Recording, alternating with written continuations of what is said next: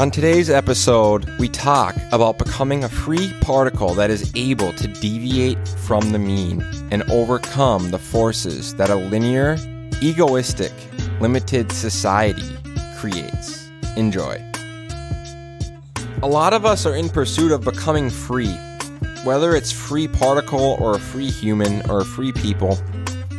We are in pursuit of becoming free and that is free from forces and free from manipulation, free from turbulence, free from friction, and free from chaos.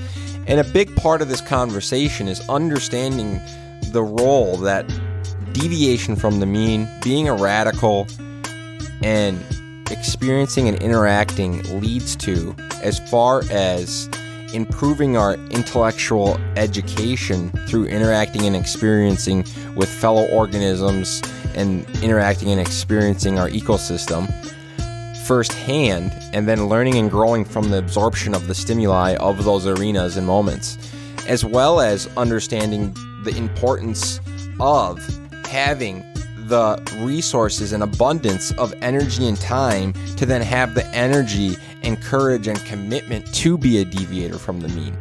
But at the end of the day, our society is literally sculpted and created by coercive monopolists. Way back when, and still to this day, people don't want to accept it, but we have been controlled by a select few. And at the end of the day, it's coercive monopolists that have structured and created the linear, egoistic laws and limitations of society and the world. It is the egoistic, linear laws and limitations that restrict organisms and particles from being radical, from having the energy to deviate from the mean, and they restrict our energy by having monotonous, odious tasks consume our energy. And then when we're consumed with our energy in such egoistic, monotonous, odious tasks, it then depletes our ability to have the energy to educate and experience and interact with our ecosystem and say yes via openness to those interactions, experience and mo- experiences and moments with our ecosystem and organisms within our ecosystem. But a big part of this is is the limitation of our education. Whereas if you bring a truthful, transparent edu- education forward freely to your people and you do so at scale, it's going to perpetuate them becoming free particles.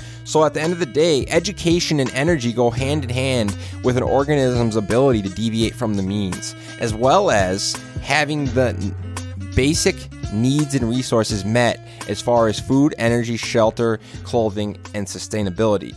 But our society society is one that is about manipulation, coercion, and control of creating artificial scarcity and limiting freedom of particles and people to limit their abilities to deviate from the mean and be radicals that are challenging the linear laws and limitations of our society to try and live and be an altruistic organism within the ecosystem of existence to interact and experience, thrive and do and flourish within those within that altruistic existence of self and ecosystem, saying yes via openness to experiences and interactions with other organisms and throughout the ecosystem. But at the end of the day, it's the linear laws and limitations of our egoistic society that limit us bec- from becoming free particles. Oftentimes, it's the people closest to us. It's our parents, it's our brothers, our sisters, and our family, or our boss, our coworkers, our teachers, our fellow students, our fellow classmates. We oftentimes let society and and the limitations of society limit us from becoming a radical free particle that is able to deviate from the mean. Using the written word, photo, and video to elevate the level at which we operate, cooperate, communicate, and create, hoping that by sharing powerful, authentic fictional stories in a vulnerable, creative, cultural relevant fashion, that we can bring hope, education, advocacy, and empowerment to the end consumer. Because none of us are right, none of us are wrong. It is simply our perspective.